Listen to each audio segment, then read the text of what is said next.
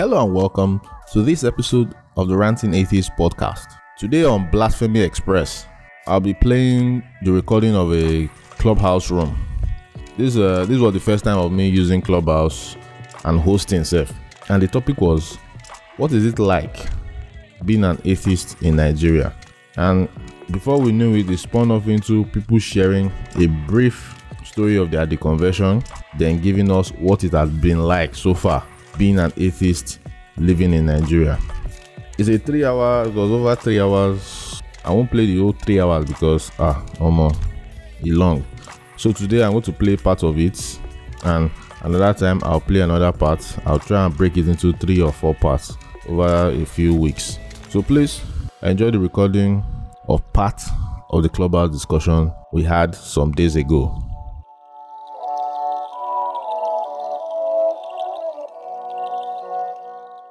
How do I put it now? So nobody sues, sues us. We are recording this particular room for a podcast. And the podcast is the Ranting Atheist Podcast. So um, today we're going to talk about you know, this is my first time hosting this, you know. See how they do. We're going to be talking about what is it like being an atheist in Nigeria in Nigeria and how does religion affect uh, the situation of Nigeria, that kind of thing. So today, uh, my co-hosts are Onome and Jaydon. Jaydon is still working on uh, technical issues, so God will help him. That kind of thing. so everybody in the room uh, after this discussion will come up. Um, everybody will share their different um, experiences on what it's like being an atheist, whether you're a closet atheist or you're open. Me, I'm partially open. I'm hiding from my parents. Me, they no chook me knife. so it all it, it all depends on you. Everybody knows their situation, so you don't have to be publicly open, especially if you're a Muslim. Every Muslim out there is not safe for them to just come out. So Okay, can you guys hear me now? uh-huh, we can hear you. Yes, yeah. Yeah, I think my my VPN was interfering with the. So I had to turn it off. Okay, okay, okay. okay. Mhm. I, I don't know how that worked, but I mean, I think mine is off. it worked out. Like I said, This VPN affects a lot of things. Even sometimes when I'm trying to make calls, it screws it up. mhm. so Jaydon, you're good. Yeah, it's fine. Okay. Yeah, I am. All right. So maybe I should even, let me start again so that I see. that I see in- Ekara in the. Mhm, Ekara. Okay, yeah, yeah, yeah, yeah, yeah. So please, if you are just coming Yeah, in, cool guy. I in- interact with him a lot on Twitter. yeah, this is Femi, recording, Femi is my is my very good friend too. All right, all right. Femi, you're welcome. You're welcome, Femi. Caleb, you're I know welcome, Caleb too. I don't know Kuam. I know I don't know Kuam, but I know, All unbelievers are welcome. All questioning believers are also welcome. If you are still a believer, we are going to shit on your God. Please do not forgive us. This is, this is Blasphemy Express. So I, I feel like when theists come up and you know they just engage us. It's kind of fun. with these want to come up, you know, let us see. Let us see. Let's see. And yeah, God will help them. So, I, as I Yeah, they, they have, they have nothing to be worried about. I think they have nothing to worry about. They have God and the Holy Spirit on their side. well, Yeah, well, according to them. oh. well, Uh, well. So they have nothing to like. If they are being consistent, they don't need to worry. Okay. All right. Well, we'll see. Let's see how that goes. But priority will be given to atheists. So, everybody, welcome to Blasphemy Express. This is my first time of hosting a clubhouse room. So, forgive me if I'm doing like this, doing like this. We are, we are freestyling here. So, the topic of today is what is it like being an atheist in Nigeria? And how does religion contribute to the problems that we have in this country? Jaydon, can you hear me? Jaydon cannot hear again. Yeah, I can hear you. Okay. Yeah, I, I think you can hear. So everyone will will start. My co-hosts today are on the Onome of Curious Jonn Podcast and Jaydon of Skeptical Jaydon Podcast. I am the ranting atheist, and all I do is rant about how angry I am right now because I think I'm still in my angry phase. One day, one day, I'll move to the gentlemanly nature of Jaydon and Jonn, or rather of Onome. so it's a phase. By next month, it will be a year that I that I escaped from the religious mindset after over 30 years. So, what's it like being an atheist in Nigeria? From my own side of, of the aisle, I'm open mostly, but I'm not open to my parents because they still have some leverage on me. So that's one of the things. If your parents still have leverage on you, you need to watch it. Whoever has leverage on you the most, you need to be careful with them when you're coming out. So I'm not open to them like they are pastors. So hell fucking no. Really now that they still have leverage on me. But outside, I always like to to challenge people, especially in discussions. In my place of work, I'm openly atheist. Anybody that comes to kite Jesus for head, I begin to throw questions at them. And it's almost irritating to them. It feels like sometimes I even feel like a bully, which is weird. Because I'm just asking questions. How did you know this? How did you know that? Even when they come and do juju, talk about juju and all those things.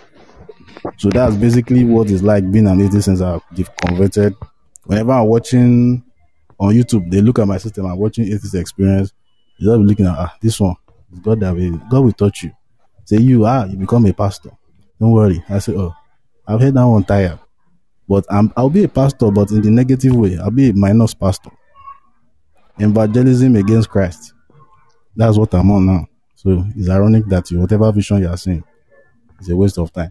So that's basically my experience with uh, being an atheist for now. So, Onome, share with us what's your own um, experience like. All right. So, uh, for my own experience, I think I'm mostly open. Though I didn't sit down with any of my family members and I started, like, I didn't tell them officially that, hey, I no longer believe or anything like that. But I think most of them know. Uh, there was a time I used to like when I want to maybe if I want to upload anything that is anti-religious on my maybe on my social media, I make sure my family members don't see it. But at some point in time, I was just like, uh, fuck it anyways, and I just uh, I just got normal about it. So uh, some of my family members have asked me like, hey, what's up with your uh, WhatsApp status and things like that, and I do let them know that hey, uh, I don't I don't think I, at least I I openly tell them that I don't think Christianity is true. That one is something that I am very comfortable saying, and they they like to ask me, okay, why, why, why do you think so, and why do you, why have you come to that conclusion? And I try to give them my reasons, and of course, some of my family members will be like, oh, but you believe that there is a God, right? And I'll be like, uh, no, I'm not very confident about that. I don't think there's any way we could. Um, it's not something that is verifiable from our perspective. But if you are talking about a God that is all good, all powerful, all that, all that, then we run into a lot of trouble. And I can now say, I don't think such God exists. Yeah. So, what has been the experience so far? Well, I'm, I'm just going to say it's not so it's not so negative, at least from the Christian point of view. But when it comes to Muslims, uh, I can say I have had a much more negative experience. I notice that a lot of Muslims don't, uh, they don't, they don't feel comfortable talking about their religious beliefs, or they don't feel comfortable when you have someone that is like poking holes in their religious beliefs, and they easily get defensive and start to talk to you like you are the enemy and all that. But from the perspective of Christians, the only thing that I don't like is that a lot of them find it very difficult to understand what you are saying. And it's just because of a lot of presuppositions that they have. Like there are some Christians that believe that everybody knows that there is a God and whoever says they don't believe in God, they are just trying to, uh, they are trying to suppress their knowledge because they want to sin or do evil or something like that. That's basically, uh, the idea in Romans 118. So that's the most uh, negative experience I have had so far. Uh, I don't think it's, I would just say it's not so difficult for me, but I may just be in a lucky uh, position. Um, yeah. So, Jaydon, over to you. Yeah. Um, I don't know. I mean, for me, it's it's been quite a journey.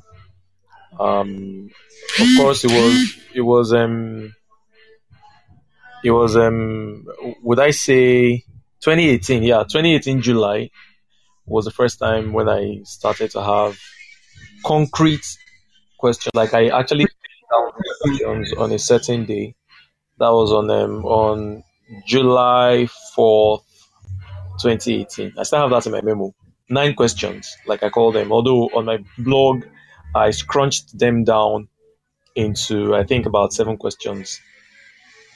And um, you know, at the time, I started to engage a lot of my friends um, on WhatsApp or wherever, and just try to get them to like, hey, what do you guys think about this?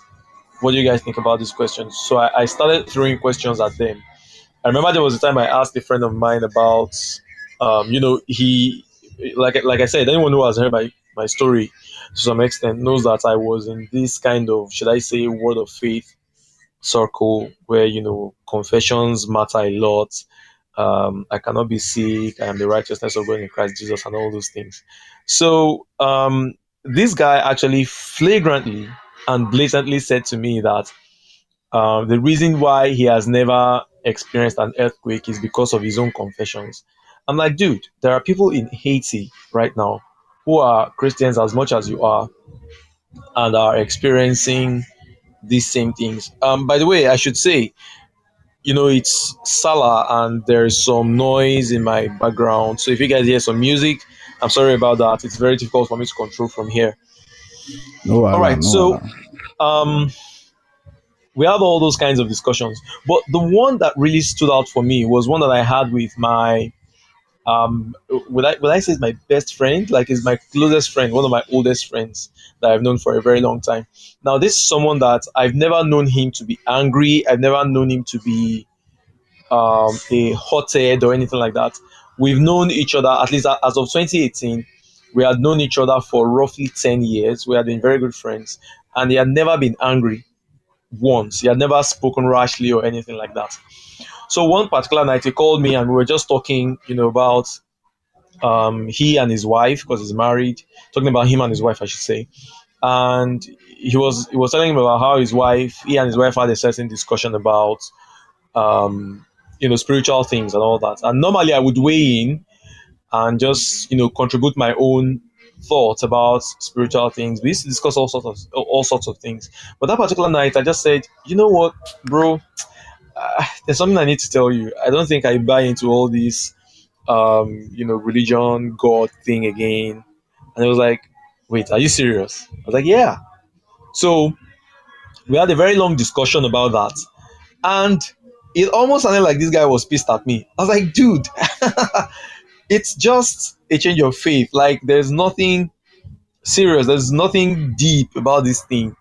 It was it was really scary for me. I'm like, this guy has never been angry at me before for anything. In fact, when I even did things that were very nasty to him, he was cool, he was calm, he was friendly, he was he was so I mean, he's always like that. And even till now he's like that. Because we're still very good friends. And that particular night just illustrated something to me, or I should say, made something very obvious to me that for people who are very who are deeply religious, who are um, who take religion as a very core part of their identities. Even for some people who don't take it that seriously, um, but who, in a sense, still think it's a part of their their identity. It's almost obscene. It's almost objectionable for them to encounter someone who is an atheist, even if the person is very close to them anyone who denies that there is a God to them just is very suspect. It's just like a bad person. Now I know he doesn't see me as a bad person. He never saw me as a bad person, but I guess it was just in the heat of the moment. This guy was almost saying some borderline insulting things. I'm like, dude, you don't talk like this. Why are you talking to me like this? and you know, at some point, I just had to say, you know what? I'm sorry. Let's just forget about the discussion, just to calm things down and it was very surprising to me. And ever since then, I would have discussions with a lot of people. In some cases, those discussions were very amenable, and they, they didn't lead to any, um, should I say, issues. I, I actually see a friend of mine in the audience, Chiamaka. Hi, I had a discussion with Chiamaka too, although it was very brief back then about it, and um, it, it was it was it was sort of productive too Um, of course, it didn't change my mind in that direction. But I mean, it's just about exploring um, perspectives, really. But one thing I've noticed is that many people don't they, they don't it's not very easy for them to get along with someone whom they know doesn't buy into their faith it's very hard for them to get along with that person especially when it comes to a very very personal um uh, i mean maybe things like relationship or family or so when it comes to you getting very close to people like that it's very difficult and because of the line of job that i'm in because my, my job is more or less um, sales inclined. I need to win people's hearts. I need to rub people's, um, you know, massage people's egos, make them feel important, um, not counteract their person, not gainsay their person, and things like that. Because of that, I primarily keep my irreligion under wraps, unless uh, unless I'm very sure that the person I want to talk to has the fortitude to accommodate it and to be respectful about it and to understand that I'm not trying to be a bad person towards them or trying to make them feel stupid for believing in God or anything like that. Um, and I mean, from there, I've had um, several discussions with several friends on the job whom, you know, one thing leads to the other. And I just tell them, you know what, this is my current position and we just have some discussions around that. And it, I mean, it's it's never something to hassle over, never something to quarrel over. It's just discussions every time, rubbing rubbing minds on perspectives about why I think there is no God, why they think that there is a God, and things like that. Now, as regards my family, when I began to deconvert in 2018, I was still living with my parents. Um, so I did not want to come out to my mom and my dad. Um, then I was still going to church. In fact, I was. It was just this April that I officially quit church. Just this April. So um, I said I was going to keep it under wraps. However, somehow, somehow, word got out to my mom. I think some amiable person from Twitter um, went to go and tell, tell my mom that, hey, your son is writing such and such and such you know stuff on social media so my mom came to my room and she asked me about it like Jide, I heard so and so and so. Is it true? At first, I wanted to deny it, but I said, "Well, what's the point? She's still going to know anyway." This was in December 2019, if I remember correctly. I even have a recording of the conversation. So I opened up to her. I said, "Yes, uh, it's true that I don't buy into this anymore." We had a very long discussion over it, almost two hours. At the end of the day, she was just weeping and crying like everyone is going to think she's a bad woman. She didn't raise her children well. Like, why do you care so much about what people say? Stuff like that. So, I think that day was a Sunday or a Saturday. I can't remember which. The following day, in the morning, just before I went to work, my dad came to my room and he said, Your mom told me so and so. Is it true? I said, Don't worry, we're going to talk about it when I come back from work. I wanted to avoid the discussion deliberately. So when I came back from work, he wasn't around. I went to bed. The following morning, same thing. I went to work. On Wednesday morning, he said, We have something to talk about. I said, I still have to go to work. Don't worry when I come back. So, like that, like that, like that, we swept it all under the carpet and we never talked about it. That's my dad and I. Um, eventually, I moved out of the house. I started living on my own, and it wasn't a problem anymore. My mom sometimes sends me messages about come back to God, God loves you, blah blah blah, all those things. She even told my grandmother, who was around at that time in 2019 in the house, and my grandmother told me in Yoruba that, that um, don't dare say that there is no God, don't dare believe that there is no God. That God is the one that has been protecting us, you know, all those things that, that Christians say basically. So um I've kept it under wraps for my family, but my brother knows because he's on social media, my immediate younger brother, I should say. So he and I don't ever discuss it really. Um my elder brother, my immediate elder brother, no, not my immediate per se, but like my my eldest brother. I called him and I told him because I felt it was going to be the only one to really understand in the family. So I told him about it. I said, "Bros, very soon I'll stop going to church. I don't really buy into the whole religion thing anymore, and I just want to be on my own. I don't want to be a Christian. I don't want to be anything. I just want to be on my own. And unsurprisingly, to me anyway, he said, you know, it's not a big deal for me. Um, I believe in God. I mean, you you take the religion thing more far more seriously than anyone else in the family. That's what he told me.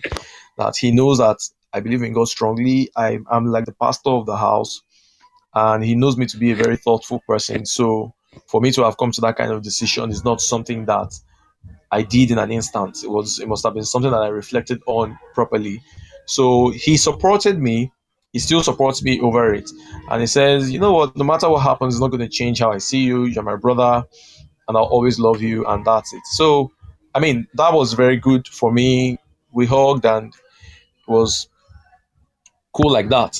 So, um, from there, I just moved on, moved on, moved on, and I've been living my life like that. But essentially, the point is that overall, I try to keep it under wraps unless I see that the person I'm bringing it out to is someone that can really handle it. And one of the reasons why I do that is because it even cost me a relationship in that sense. I, I don't really count it as a cost, but I mean, it's like that. There was a girl I met in 2019, and I mean, we got close. But be, just before we started the relationship officially, I told her, I said, hey, you know what? This is where I stand on the religion thing. I don't want to go to church anymore. I just want to be on my own. And that's it. And she happens to be a very devout person. She was, um, I think she goes to RCCG or something like that. So, uh, well, she really liked me. So she said, let's give it a try. And we did. But I guess that was one of the major things, although it wasn't the only thing she complained about. um, but she said one of the major things, one, one of the major reasons why she wasn't feeling comfortable in the relationship was that I wasn't a spiritual person. She wanted someone who could be a spiritual figure for her. And I wasn't that kind of person. So she just said, you know what, it's better we call it quits. I didn't even know how to beg and say, okay, please, let's give it one more try. Because I was like, where is it going to lead? It's not going to lead anywhere. I mean, I might as well just let it go and forget about it, and maybe just look out for greener pastures and stuff like that. So that happened, and ever since then, one of the things I look out for is that for wanting to date a lady, anyone like that, is either someone who's not religious at all, or someone who's religious but doesn't carry it on her head like that. Someone who doesn't, I mean, she's not this spiritual kind of person. It's not because I can't cope with that kind of person. It's because that kind of person will most likely be unable to cope with me. Um, I mean, it's not like I'm going to insult them, but there are days where I will say things that they won't like, things that will trigger them. Um, just like when I used to be a Christian and I would hear atheists say some things, it would trigger me too.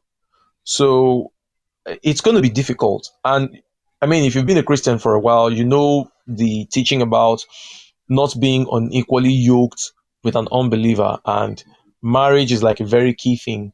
Um, I think it's First Corinthians seven, the ending verses of that chapter, where Paul says that if you're going to marry anyone, it has to be in the Lord. This is something that Christians believe that don't marry anybody outside the faith. Let the person be a Christian. Um, it, of course, you might marry the person and then the person now deconverts to anything. In that case, you can still live with them if they want to live with you. But um, it's not proper for you as a Christian to go marry someone who's not a Christian. Sorry, I want, I, I, I want to ask you something, Dave. Like you just mentioned something, and I'm just curious. Yeah yeah, that passage where Paul talks about where Paul says if someone if you are married to someone and the person leaves the faith, or let's say you guys you're married to someone before and you convert, but the person doesn't become a Christian, you can stay with the person. And he goes ahead and says the person and your children will be I think how does he say it? He said they will be saved through you or something. Does it mean those people will yeah, be saved exactly. as non-Christians? Well, I don't know. That's interesting. Actually, he doesn't use the word saved it doesn't use the word saved. It uses the word sanctified, if I remember correctly. That should be First Corinthians. 7. Yeah, sanctified. Let me see if I can navigate there quickly in my NIV Bible here. First Corinthians 7 should be around verse 12 or so. Yeah, verse 12. It says, So the rest I say this in brackets, I, not the Lord.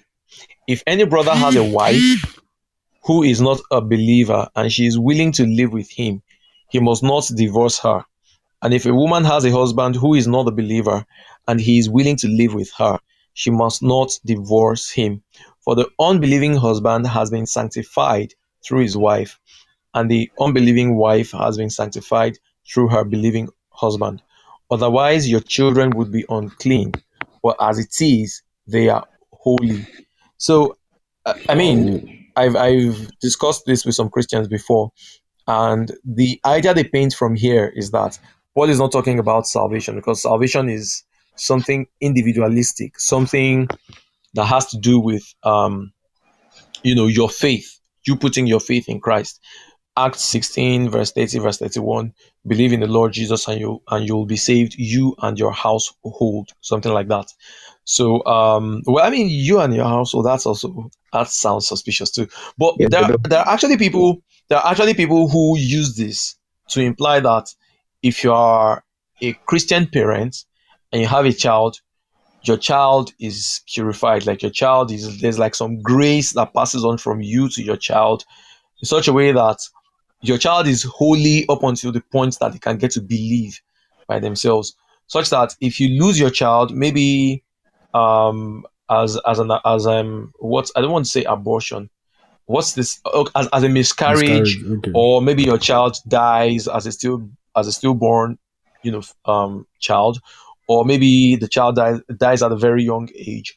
The child still gets to go to heaven because you, being a Christian, have sanctified your child. So some people actually do believe that, um, but I don't know whether that's. I mean, th- there are different. I mean, it, Wow. it's Christianity we're talking about, so there will always be um, different opinions about what the verse says and what it implies, and not just what the verse says and implies, but what other verses that seem to back this one up or seem to counter this one have to say about the whole subject of salvation um, as regards, you know, biological inheritance in that sense. So technically, it might not it might not be that. Technically, it might be it. It depends on which theologian you ask. Ultimately, Mm, okay, interesting. yeah. So um, essentially, that's it. That's um, how my story has been.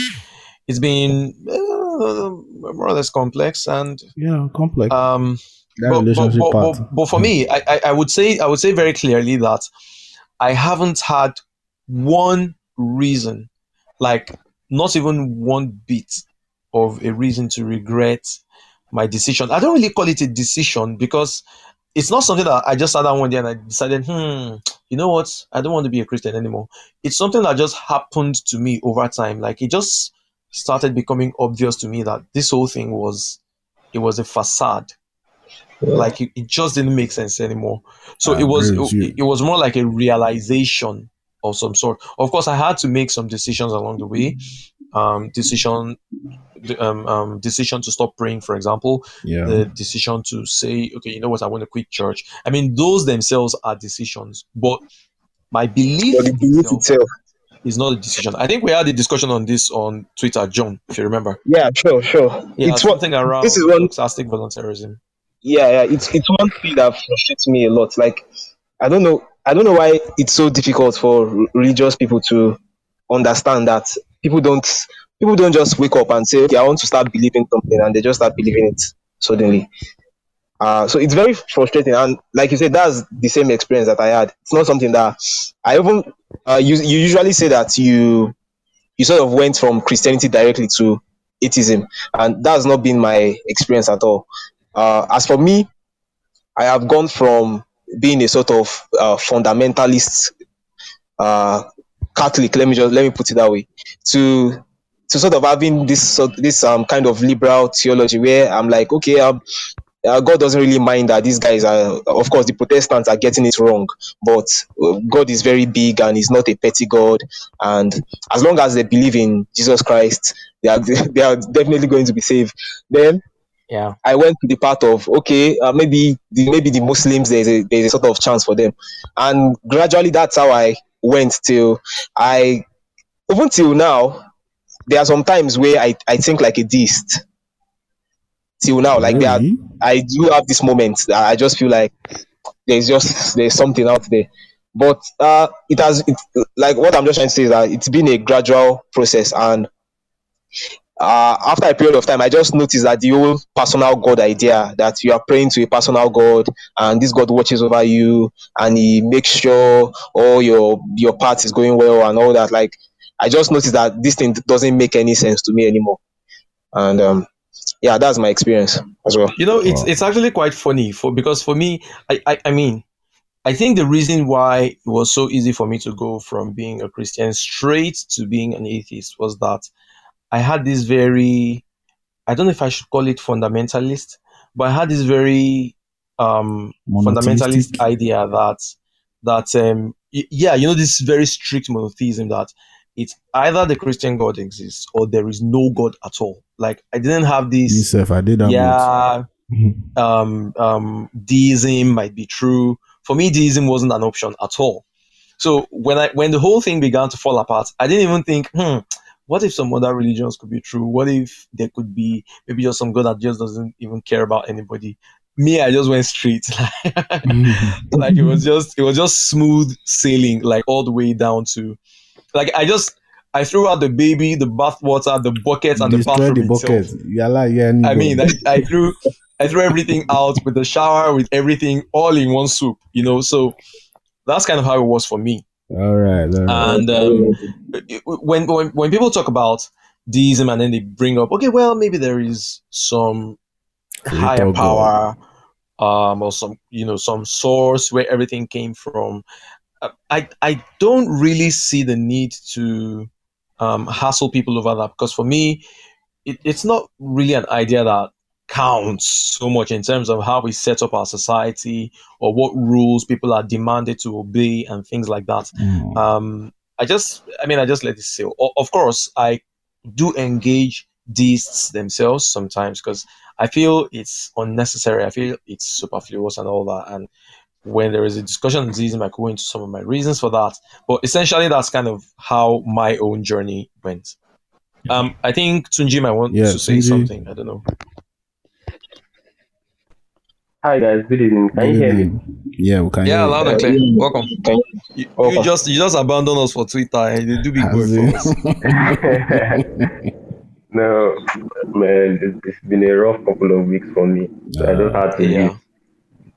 Yeah, Yeah. sorry. eh. So Thoughts and pr- thoughts and prayers with you. I beg, I beg. Was it as well? it was- Yeah, it is well.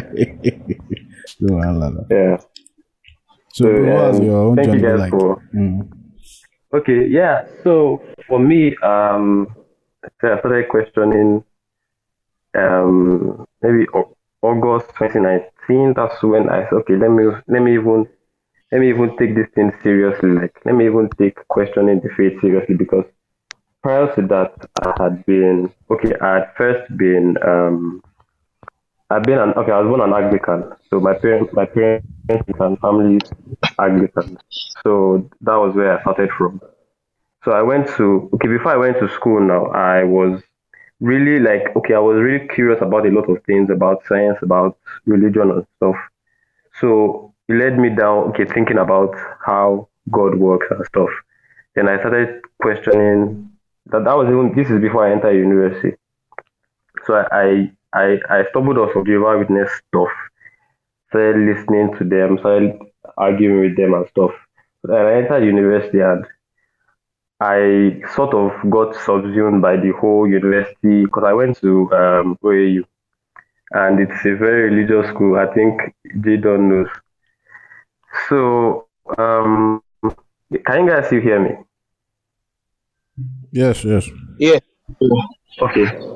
So yeah, so I started entering the Word of Faith um, camp now. So I was that that was the time I took religion very seriously.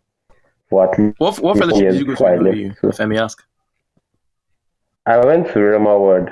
I didn't go to fellowship. Ah, Pastor Peter. yeah. So uh, let's say I was fed by the charisma and all the, you know.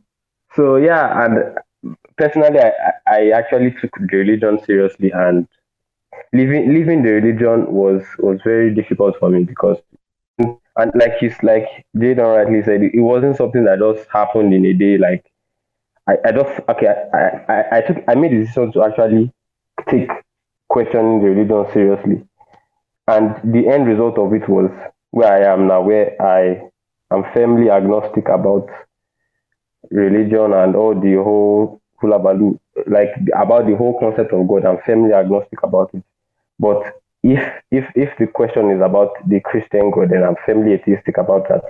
I'm I'm, I'm fairly certain that everything, not eh, most of the things that in the book are not meant to be taken seriously. That's the Bible.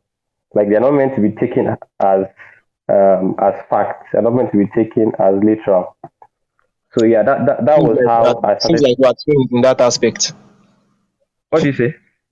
I said it seems like we are twins in that aspect, like agnostic Yeah. general God and firmly atheistic about um let me just say Abrahamic gods.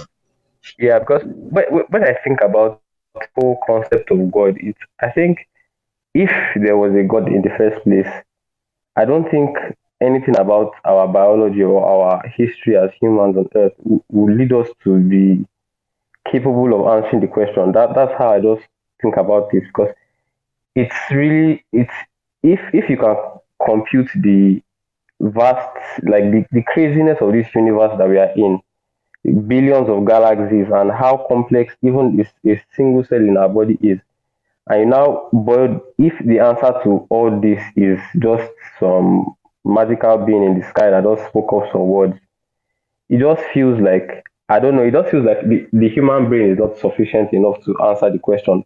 For me, that's that's just my personal opinion. I know some people have different opinions about that, but my personal opinion is that if a God did exist, we don't have the tools to be able to even understand it. So there, there's actually no point. And to the point of organizing society, it's actually to our detriment if we try to organize our society based on the, the whims of something that we don't properly understand, where there are things that we understand, like having morality based on, okay, you don't want to hurt your, your fellow human being. How do you how do you balance not hurting your fellow human being and maximizing pleasure for other people? So that, that's how I personally see the concept of God. And being an atheist or being agnostic in in my own context has been has been war for me because personally I like I said I took the religion seriously. So leaving the religion, like okay, I had to grapple with thoughts about meaning and um how what is the point of all this? What is the point? Like what is the point? And to me, the only answer I could come up with was that there is no point. So any any meaning that you can form is the meaning is the meaning in itself can have meaning to us as humans, but in it in like there is no intrinsic meaning to anything.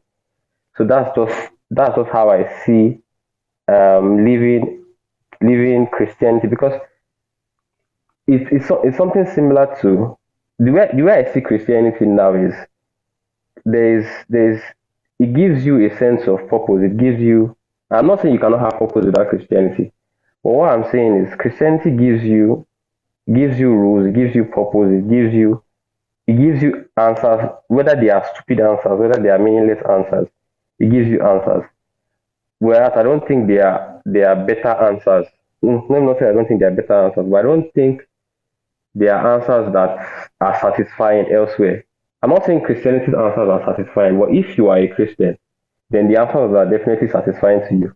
And living Christianity with without no without no solid basis for answering some of these questions. Like you can say science is a solid basis for answering some of these questions, but hey, science science is not science is just a descriptive method which we use to analyze our reality. It doesn't give us anything. about how we should live. So for me, I think being an atheist, for like at the beginning of the journey, like let's say early 2020, middle of 2020. those are the things I was grappling with. I was grappling with like, and I think I'm, I don't have a answer. But I think nihilism is the answer that I've seen that is that is sufficient to even attempt to answer the question. Then family relations. I heard a lot of people talk about family. So um, everybody in my family knows that I don't believe in the Christian God, and they've been we've had discussions about it, but the discussions are not are not useful. They're not productive for me because I was always the one that was always really serious about Christianity, and I'm the one. I think it's not to boast, but I'm the one that has the most knowledge about religion because I'm the one that has given my time and energy to actually study most of this religious text and stuff.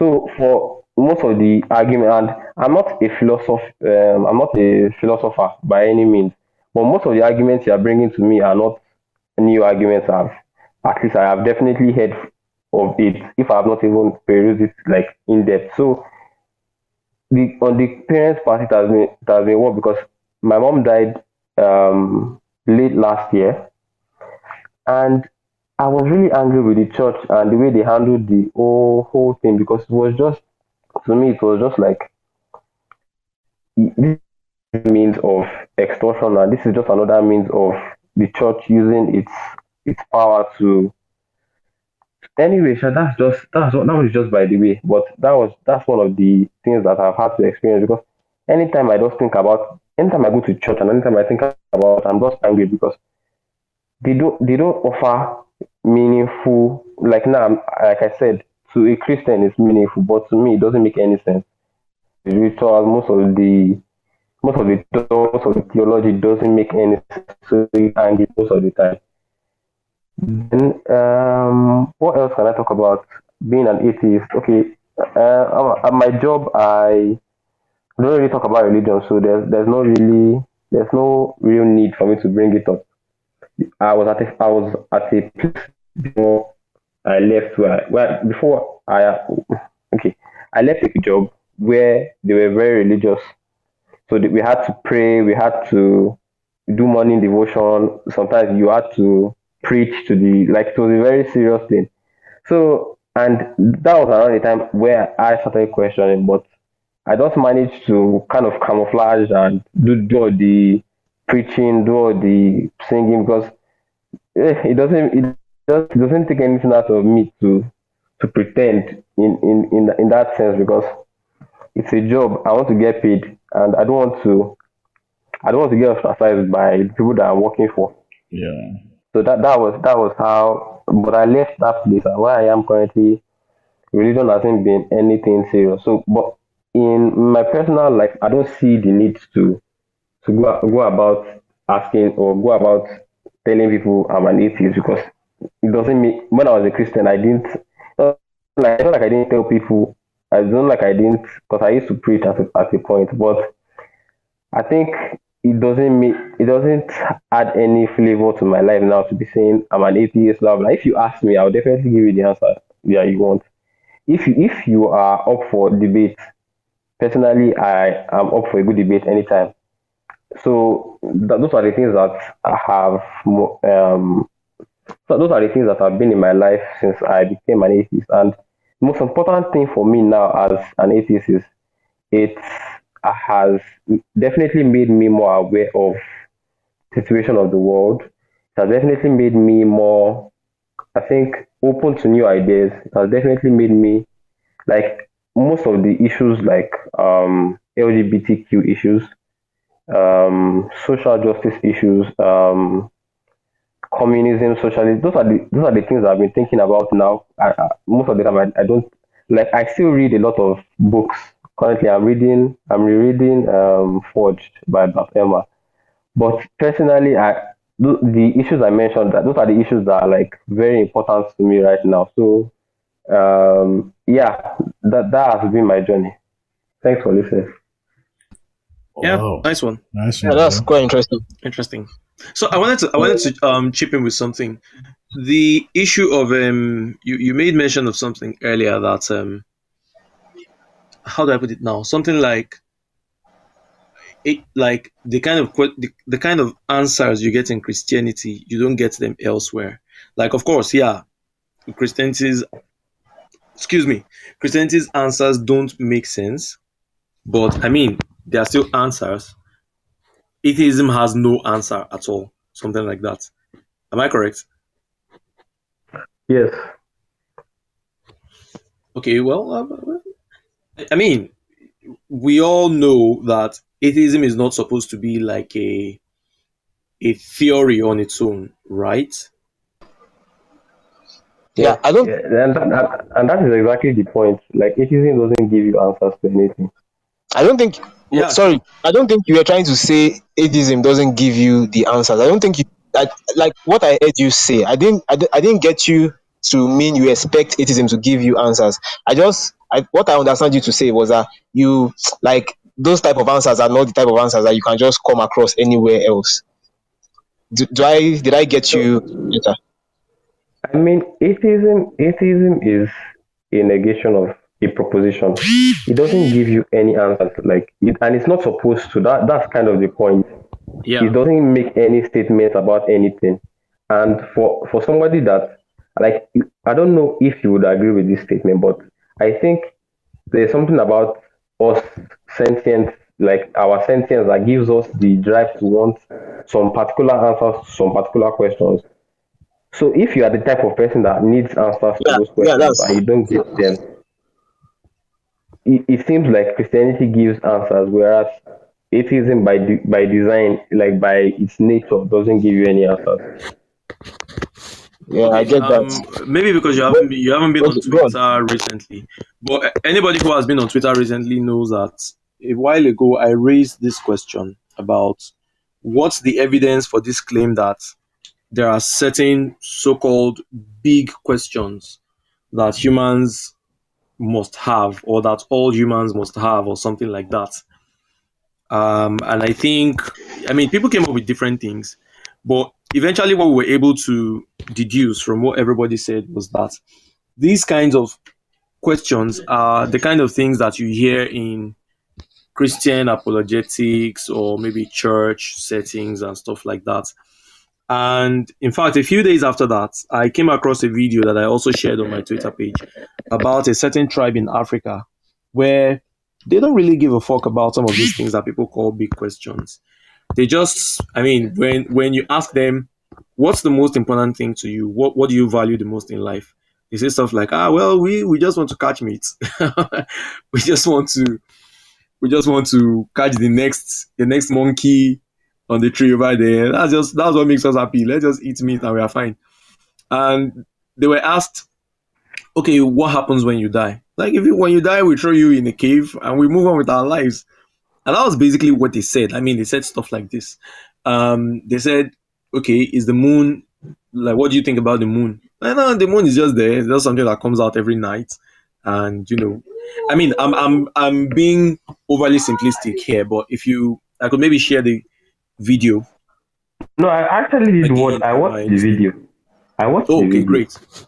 So Yeah, the point did. the point I'm making here is that this idea that if you like you, you there are some questions that every human soul must long for to me it's not true it's not at least it's not necessarily true maybe in some certain cultures where there's a lot of privilege um, people get to go to school they get to have i mean everybody does everything for you you have um, a butcher who catches the animal for you and kills it for you. You have the farmer who does the farming for you. You have the driver who does the driving for you. You just pay them with money or whatever it is. In such a setting, you have free time to do a lot of philosophizing and all those things like that. And that's where such kind of, of questions keep cropping up. And not only are you doing that kind of philosophizing in your free time, but you're also doing it in your free time in a culture that already has a religious undertone, where it is often said that every human has a God-shaped hole, and whenever there's that gap, and you're thinking about these things, everybody begins to think, "Oh, this is the God-shaped hole appealing to me." I began to see mm. through this whole. I mean, sh- should I call it a? It's it's the way the way it seems to me. It seems like we've built a a a, a problem that isn't really there, so that we can provide a solution that people don't really need. That's the way it looks to me. Now, this might be something that a lot of people would disagree with, um, but it's kind of the way it looks to me because I look at it and I'm like, okay, these tribes, these hunter gatherer tribes in Africa, in the Amazon, and in places like that, where people don't even, I mean, some a, tribe like the Piraha tribe, for example, they don't even think that there's anything like a distant future for them to look up to or a distant past for, for them to learn from. I mean, they have mythology, they have all those things, but they don't have any specially structured creation myth or anything like that. And it just seems to me like in the Western culture and in cultures that have adopted a specifically Western idea, and this, I mean, I stand corrected on this anyway, because African culture, Yoruba mythology, um, is independent of um, Western mythology, or I should say Middle Eastern mythology. Um, but it still has a creation myth, it still has an origin myth, and all those things like that. It still has a cosmological demiurge and things like that. But the point I'm trying to make here is that in certain cultures, there are certain kinds of problems that crop up. Whereas in certain cultures, those kinds of problems don't crop up. That itself already shows that this is not a human problem. It's not an inherently human problem. It's something that's most likely culture specific. So the idea that, okay, well, everybody's going to have a God shaped hole that needs to be filled, for me, it's not necessarily true. It just happens in some cultures that have some certain characteristics to them. So that's just my opinion on that, anyway. Okay, let, let me just quickly. Um, personally, I don't think Hey. it's it's um. Sorry, can I go quickly? Then you, you can go. Okay. Okay, so I don't think Ekara it- Yeah, Chukuma, so- just you. Hmm. So the thing is this. Hold on. Sorry, guys. Um, I just wanted to elaborate on this thing, but I'm going to let Adetunji speak. Then Ekara is going to speak. Israel is going to speak. Then Chukuma is going to speak. So Chukuma, you have to wait your turn because Ekara and um, Israel got here before you. So just bear with us. So Tunji, just Okay. just give a quick response to what I said. Yeah, okay, not to derail the conversation too much. I don't think it's, it's Yeah, exactly. a God shaped hole per se. I think if, like you said, it, it, it comes with it comes with privilege, and that, that's one of the things I, I kind of recognize. Like if you've had your basic needs to, if if you have a, a, a kind of idea that okay, your basic needs are going to be met, then it leaves you with okay, what is next? And most cultures in in our ancient past say the Greeks, the Romans, say the um, the Persians, the Egyptians, they've had a they've had an idea of or a conception of religion to kind of answer those questions. And the questions are not particularly is there a God or is there not a God or what happens after we die, but like what is the point of existence? That those that is like the particular question. I don't I don't care about all the other uh, what happens after you die. No, no. Like, what exactly is why do we exist? Because a dog may not necessarily have the cognition to answer the question or to even ask the question, like, why do we exist? But as humans, we've definitely had that need to answer that question. So, yeah, Okay, Ekara, that's cool. go. So Ekara, Ekara, you can speak now. Hello, everyone. Can you hear me? Yeah. Yeah, loud and clear. Welcome. All right. Thank you. Thank you very much. So let me do a little background. I think we're talking about um, my experience as an atheist, right? Yes. Living in Nigeria. Yeah. So a little background. My early childhood, my family wasn't so religious, so I didn't get that heavy indoctrination that many Nigerian kids get, you know, while growing up. You I can I could count bastard. a couple of I could count a couple of times when my family would go to church, you know, maybe Christmas period or Easter, those big events, but it wasn't very regular. But then as time went on, going to primary school and secondary school, being exposed more to society. My secondary school was, of course, a mission school. My university, of course, I went to Covenant University, so you can understand the kind of environment I grew up in. Alpha. Hey. But the general experience I had with Christianity was it was basically society influenced. You know, I was doing what everybody was expected to do. Be where you're expected to be, go to church, carry your Bible, the basic um, Christian life that many of us live. But then it, it got deeper when my family, some parts of some members of my family got exposed to this church in where I used to live at that time in Calabar. It was like uh, I, I don't even know what kind of denomination it is, but we were exposed to this church group, you know, and we're hearing prophecies here and there about how God did or didn't like one one or two things that we're doing. You know how prophecies come. Somebody sees you sitting in church and then they claim they can see or hear things from God about you and all that. So it was when my family got involved with that church that things started falling apart. You know, we were kind of trapped in this whole you're not pleasing God well enough. God isn't happy with your family. You're not contributing enough to the church, this kind of thing. I, I don't know how to explain it in easy words, but that's the experience I had for a good number of years until it was finally time to leave the religion. And my journey towards atheism started towards my final years in university when I was at a low point. I had lost a couple of family members within a short period, and it coincided with a personal journey I was going through towards self discovery. I, I was dealing with a lot of depression and a lot of emotional problems. And I really wanted to know, at that point in time, I wanted to know God because things weren't just working out fine for me. My academics was struggling, financially, the family was struggling. I was dealing with the loss of family members. So it, things weren't making sense to me. I mean, I had tried to be faithful to God for as long as I knew. While in school, I would attend all chapel services, carry my Bible. I was the kind of person that would, you know, live up to expectations as far do what you need to do to get around things. I just never had that opportunity to question things for myself until this moment. So that was about 2017. I started watching um, a lot of atheist experience. I started being more in tune with science because I had always been a curious person. I'd always been interested in science and technology. And the worldview I had of reality was quite different from what Christianity was telling me. So there was a lot of cognitive dissonance in all of that. But it was that period when I was at my lowest point. I gained the courage to ask questions. In fact, I remember I was journaling at the time.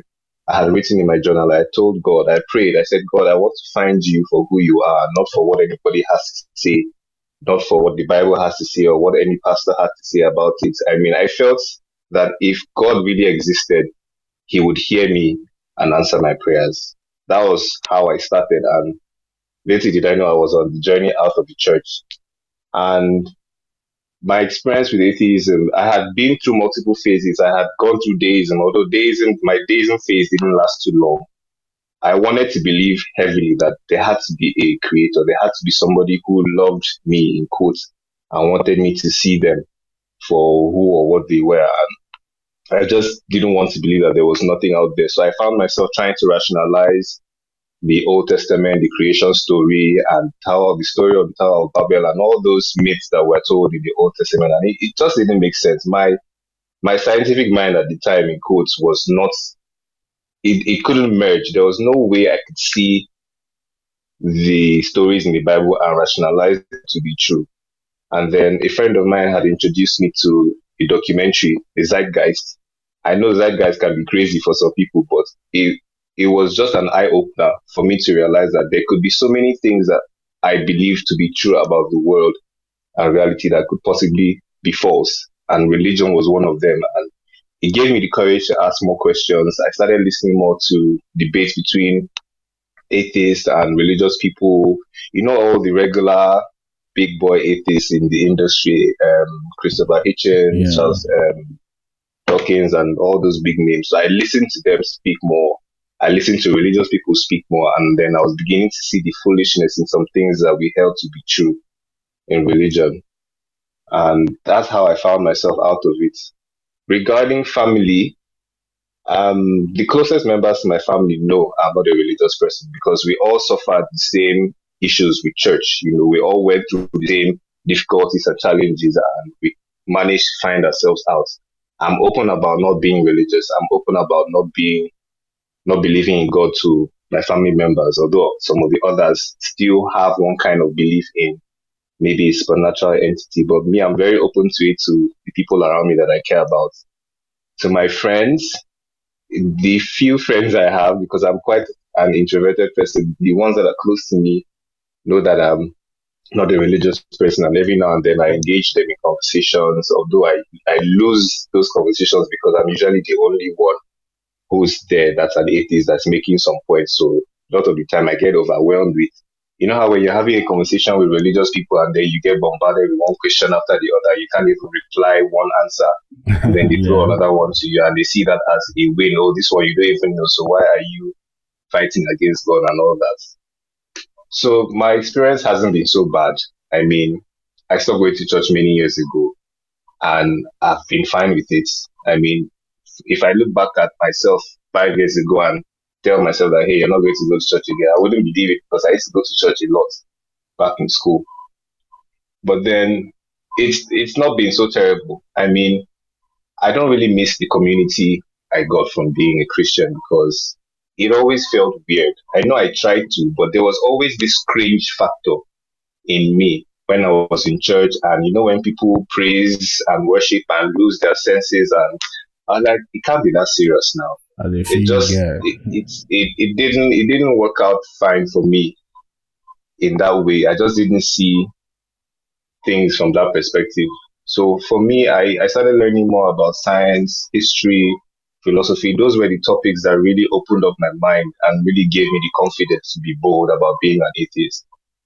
And um, yeah, my experience hasn't been terrible, but I mean, I know there are a lot of people here who I've had it worse. But being an atheist in Nigeria can really be stressful. I think there was somebody who explained it to being like walking against the stream, you know, against the currents. Yeah. Everybody is moving in one direction and then you find yourself having to struggle against the flow of everybody else around you. And it can be very frustrating, especially when it comes to interacting with people. You hardly find people who share similar ideologies with, and you find yourself always trying to hide your mouth and not say one thing or air out one opinion that could um, infuriate another person. So it can be challenging in that aspect. But aside that, I feel I feel free. It, leaving Christianity felt like lifting this heavy weight that was on my shoulders for so long, and I never chose Christianity to be honest. I never got the opportunity, as many of us didn't. We didn't get the opportunity to analyze what we are being taught as kids and it's it's not easy to actually challenge your worldview from I mean you start asking questions like I remember listening to GD talk with uh, the Ranting Atheist on his podcast and uh, I really related to a lot of things he was talking about. But anyways, yeah, that's that has been my experience. Did I miss anything? Is there any information that I should? You're on point. You're on point. On point. Okay. Fantastic. Thanks for sharing. Yeah.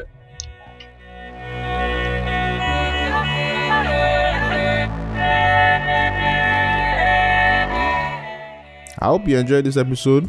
Please consider subscribing Apple, Spotify, Google, and please check the link description below for the link to the Free Thinkers Hangouts on Clubhouse.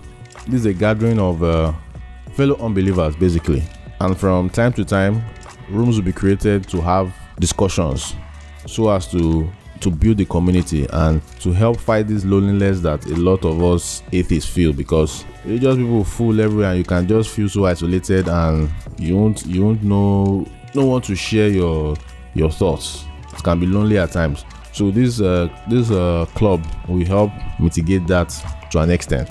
So check it out below. If you're not in clubhouse finally finally join clubhouse. At least clubhouse is now on android too. So hallelujah.